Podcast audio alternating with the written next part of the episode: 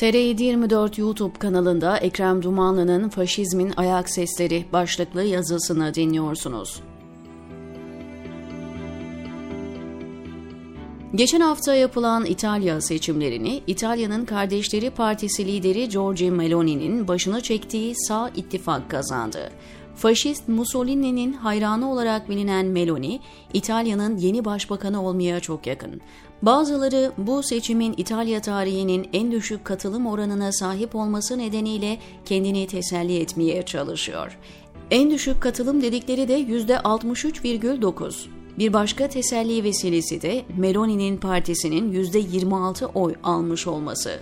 İyi de hükümeti bu faşist parti kuracak. Avrupa Birliği bu gelişmeyi kaygıyla izliyor. Nasıl izlemesin ki?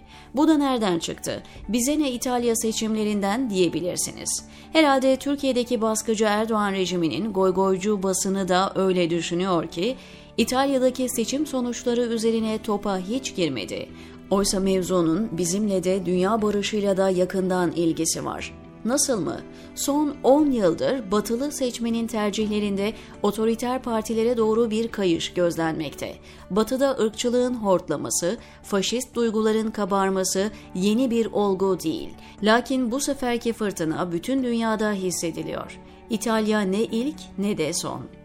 Yani birikmiş öfkeyle sandığa giden seçmen, kodumu oturtan tiplere devletin anahtarlarını teslim ediyor.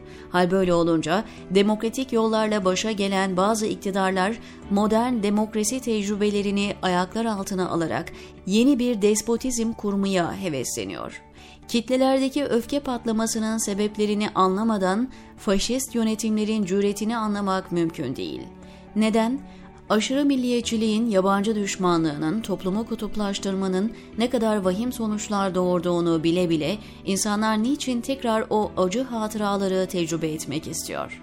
İkinci Dünya Savaşı'nın vahim yıkımlarından sonra kuvvetler ayrılığı prensibinin neden güçlendirildiğini ve tek adam sisteminin nasıl denetime tabi tutulduğunu unuttu toplumlar. Dünya yeni bir buhran yaşıyor. Büyük çatlamalara yol açabilecek derin bir bunalım bu.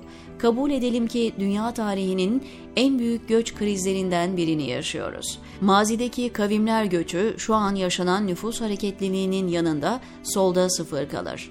Irak'tan, Suriye'den, Afganistan'dan başlayıp Meksika'ya kadar uzanan geniş bir alanda milyonlarca insanın mücbir sebeplerle batıya sığınması hem mülteci kitleler için hem de onlara ev sahipliği yapan toplumlar için çok çetin bir imtihan. Göçenlerin yeni kimliklerine uyum sağlamakta yaşadığı sorunlar bir çırpıda çözülecek kadar basit değil. Dahası kurulu düzenlerinin bozulduğunu düşünen yerleşik kitle derin bir endişe taşıyor. Bu insanlar çoğu zaman hem ekmeğini paylaşmak istemiyor hem de kendi kültürünün saldırı altında olduğu fikrine kapılıyor.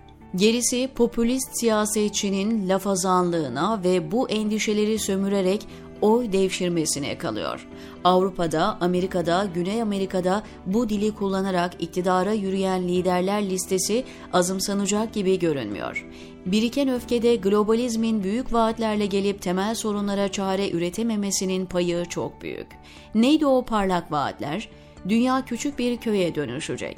Etkileşim insanları birbirine yakınlaştıracak, toplumlar kaynaşacak, sınırlar yıkılacak vesaire vesaire.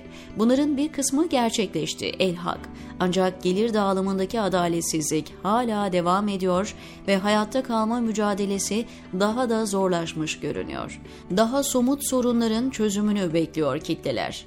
Bütün bu yılgınlığın arasında Putin'in yükselişi de politikacılar için iştah açıcı bir yönelişe dönüştü. Sovyetler Birliği'nin küllerinden doğan Putinizm, tek adam sisteminin başarılı bir örneği sanıldı ve politik liderler arasında bir özenti havası oluştu. Erdoğan'ı iktidarının ikinci 10 yılında raydan çıkaran da özentidir. Meclisi zayıf, yargısı güdümlü, denetimi yetersiz, medyası prangalı bir iktidarın inşa edilebileceğine inandı. Çakma Putinler resmi geçidine katılabilmek için Avrupa Avrupa Birliği fikrinden vazgeçti.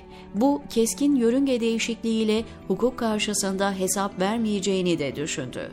Batı Putin'i bitirmek istiyor.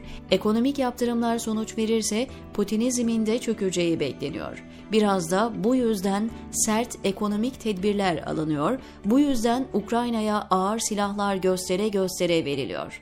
Halk yukarıdaki fırtınaya tam anlam veremese de popülist milliyetçilikten, yabancı düşmanlığından, ülke elden gidiyor, parçalanıyoruz söylemlerinden etkileniyor. Kendini güvende hissetmeyen halk kitleleri otoriter liderlerden medet umuyor.